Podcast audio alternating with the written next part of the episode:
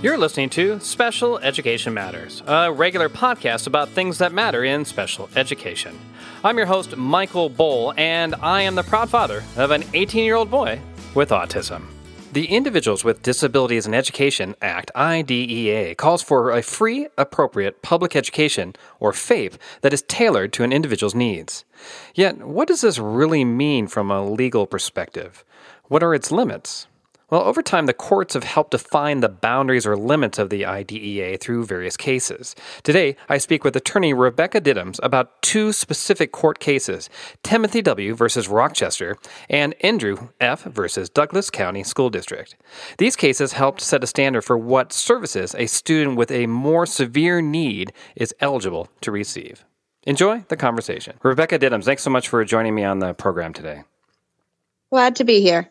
Glad to have you here. And we're going to talk about legal stuff, more technical stuff. Traditionally on the show, we tend to talk about things like speech therapy or applied behavioral analysis or something, but now we're going to get into the law. So thank you for hanging out with us to do that.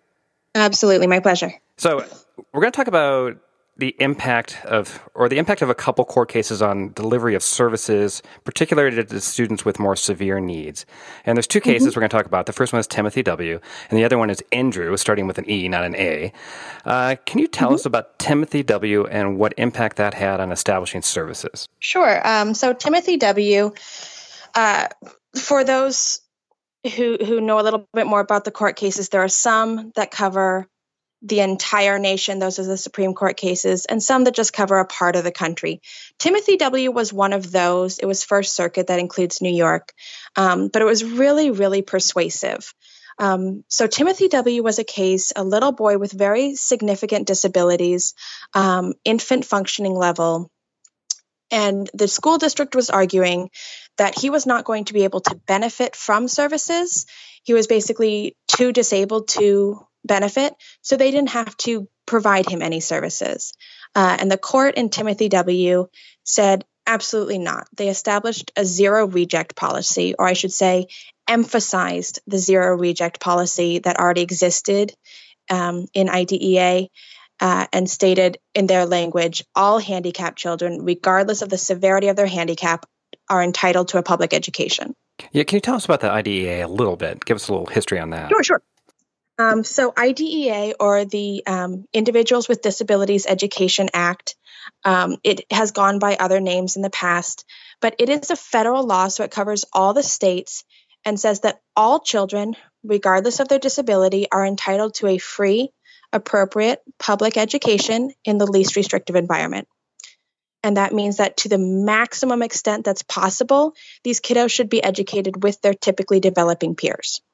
So it seems pretty clear. So, what made the district think it could, in a sense, go against that? I guess they were providing services or allowing the child to go to school, but not necessarily providing services to more severe needed children. Is that what it was?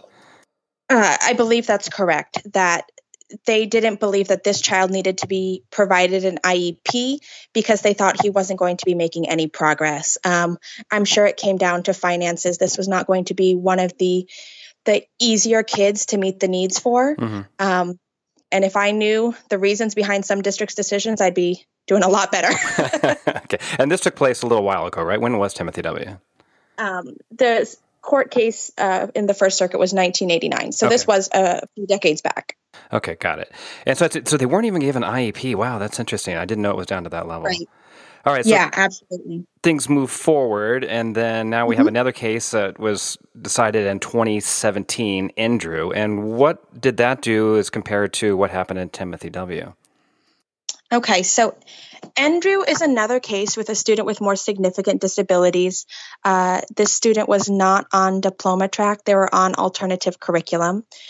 And what was important here is that the court was responding to the previous standard from Third Circuit, actually decided by Gorsuch when he was provide, presiding over Third Circuit, mm-hmm. that said, merely more than de minimis progress is acceptable. And that's legal language. So, what does that mean? Right. De minimis means more than nothing. So, they're saying something more than a little bit more than nothing is good enough and in Endrew, the Supreme Court, so laying down the law for all of the states, said, no, that's not good enough. We need to do better for our students. Um, and the language that they said is that the school must offer an IEP that's reasonably calculated to enable a child to make some progress, appropriate in light of the child's circumstances. Mm-hmm. Again, it's still vague. We're talking about so many different kids with different levels um, of, of disability, of impact, that it's difficult to lay out certain goals and objectives that w- they will reach. But the language that it was so good is that they said that all students must have appropriately ambitious goals in their IEP. Um, whether or not they're going to be progressing from grade to grade, their IEPs need to be appropriately ambitious. So uh, that's basically then down to whatever their abilities are, make something ambitious from there based on everybody's individual circumstance. Absolutely. Which is kind of how and it should so, be, anyways. Right, right. So a lot of this court case for parents must seem like, well, duh, we've known that for years. Um, but it's the legal system getting around to what we already know. right. Now, but that was a unanimous decision, so I'm surprised that uh, it wasn't maybe established earlier regarding that on the way up to the Supreme Court. Yeah, um, the last real guidelines on the level of support that needed to be provided was back in 1982 with Rowley. Um, and that was saying reasonably calculated to enable the child to receive educational benefits. Really vague. And so the states worked with that for a while um, but it didn't give them a lot to work with. So they started creating their own more specific standards and it was very piecemeal a little bit here a little bit there. You could have a much better iep if you went to one state than if you went to another. And so finally, um, there was a, a case that made it up to the Supreme Court, and they decided to set this appropriately ambitious standard for all states. Okay, so the language seems clear now. And then the next question people are going to have, or parents are going to have, is okay, so what? What does that mean uh, to my child, especially if they have more severe needs? Before it was just minimal or de minimis project, pro- progress, excuse me, but now it's appropriately ambitious. So, what would the difference look like, do you think, if I was a parent asking for services? So, in my practice, I have been using Endrew to argue for more ambitious goals and better goals, um, goals that cover more of a child's needs. A lot of times we see IEPs where there is one speech goal, even though a child might have deficits in four dis- different subsets of speech, or you might see one physical therapy goal that they can use their mm-hmm. adaptive seating equipment. So we want to see more rigorous goals that then drive the services. Um, and then we're looking to see kids getting more services and a better quality of services from this so they can meet their appropriately ambitious goals. So, from a parent's point of view, is it as simple as like walk into the room and I go, "Hey, well, Endrew says now my child gets more services." Are the districts? Is it clear to the districts that there's an expectation of change, or is it something that you're going to end up having to hire a lawyer to help argue about? I guess is it sort of an uh, established norm yet or not? Um, it's getting there, um, and of course, every IEP team is different. Uh, you have some that are definitely on top of the legal minute and want to make sure that they're adhering to every new change. Mm-hmm. But I've been into an IEP where I said, well, you know, Endrew says these goals have to be appropriately ambitious. And the physical therapist whose feet I was putting to the fire looked confused. So the assistant principal kind of sighed and turned to her and said, well, here's what Endrew is. Um, so it really varies on how this information gets out to the actual ground level IEP team. Okay, but you're seeing success already, is what you're saying. Yeah, absolutely. So uh, there, there's some variation, but at the IEP level, if parents are able to explain, here's the there's a new standard. It's the appropriately ambitious standard for mm. all students, and that's what I want to see for my kid. That should start a conversation. Absolutely.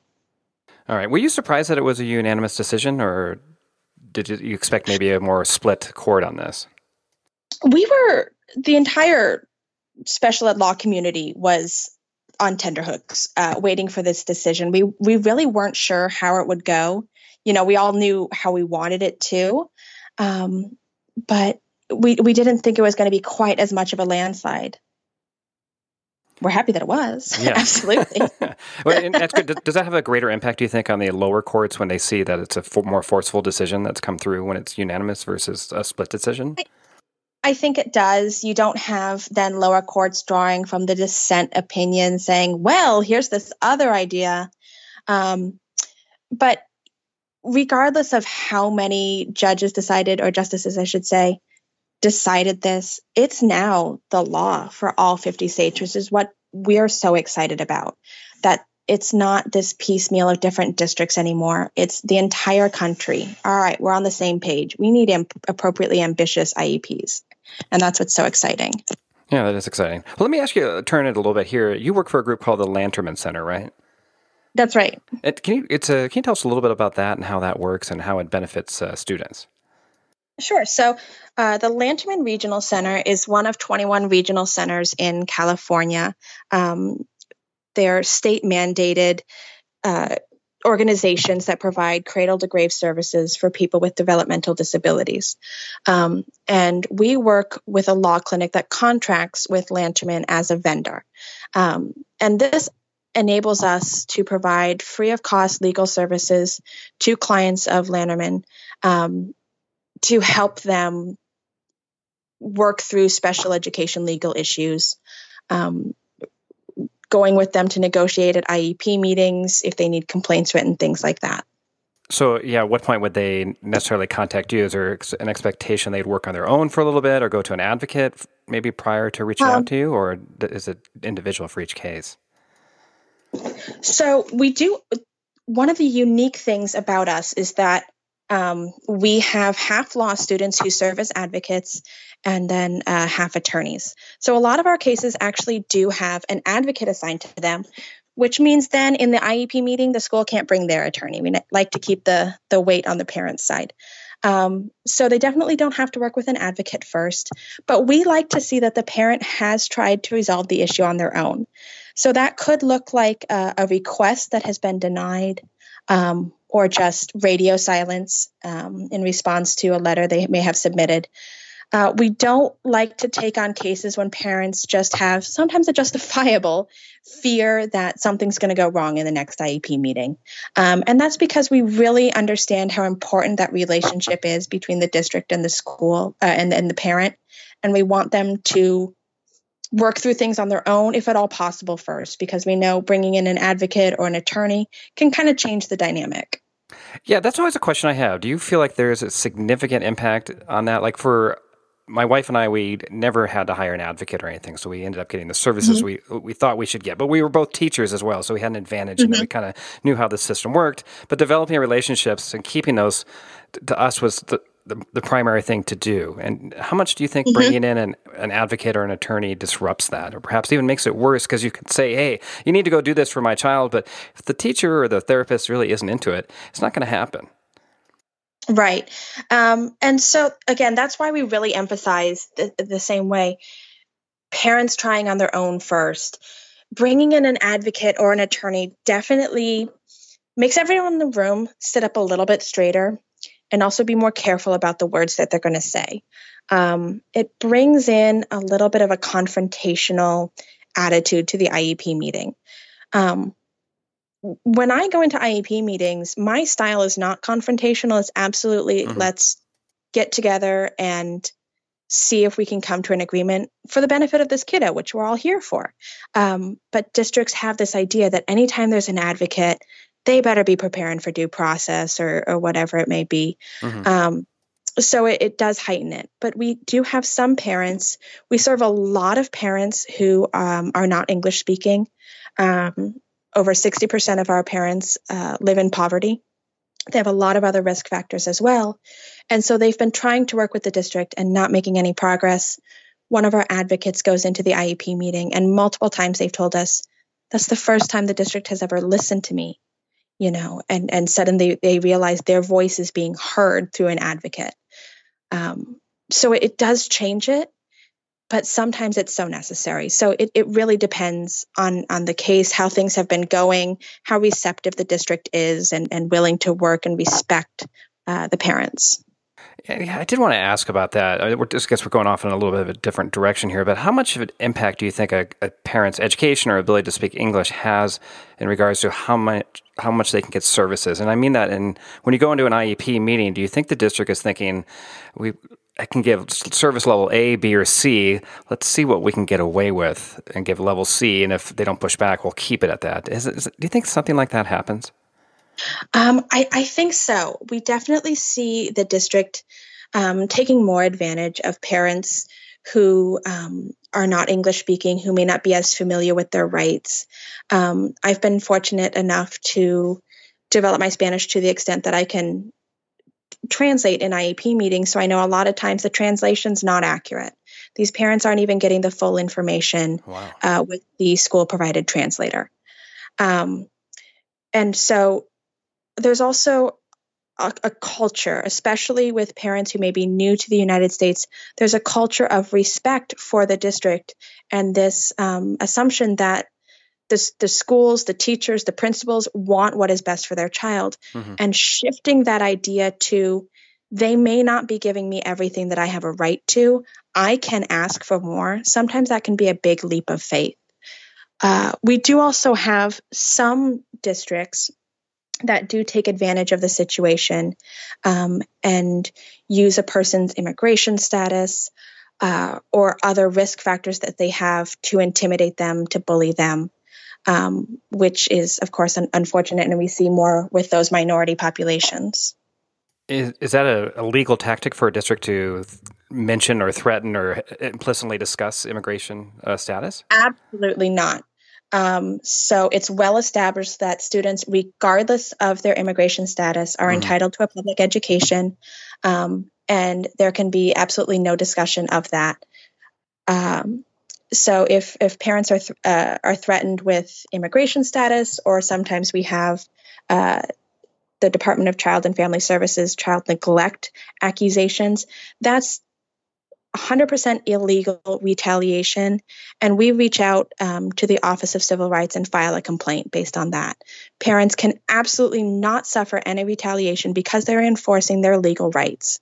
Okay, got it. Well, I'd like to finish up a little bit here, just kind of asking about you. Now, you know, you're an attorney. You maybe you could have gone off and sued tobacco companies and be driving, I don't know, seven different Porsches right now. Why are you working with uh, these families who have children with special needs? What drew you to that? When I entered law school, I had this somewhat Pollyanna idea that I wanted to only represent people who were innocent. Um, if I was going to be a defender, I was going to only somehow find the innocent clients. Sure. Um, and write a good novel about it, but go on. right, sure. Uh, that, that would be a, a good lifetime TV series. But representing kids with disabilities is about as close as it comes. These are, are kids who, through absolutely no fault of their own, are at a difficult situation. And what, what can be sometimes frustrating about special ed law is that the law itself is good. It's the compliance that's kind of crummy sometimes. Um, so being able to go in and help these these families to get what they're legally entitled to, and to see that change in a child's life um, to see the opportunities that open to them that might not otherwise have been offered is, is really, really powerful for me. Rebecca Diddams, thanks so much for your time today. We really appreciate it. Thank you. It's been lovely talking with you. Thanks for listening to another edition of Special Education Matters. For more information, including show notes, head to our website, csnlg.com slash listen. And if you like what you hear, please uh, consider giving us a review on iTunes. Those reviews bring us lots of happiness. I'm your host, Michael Bull, and we will talk again soon.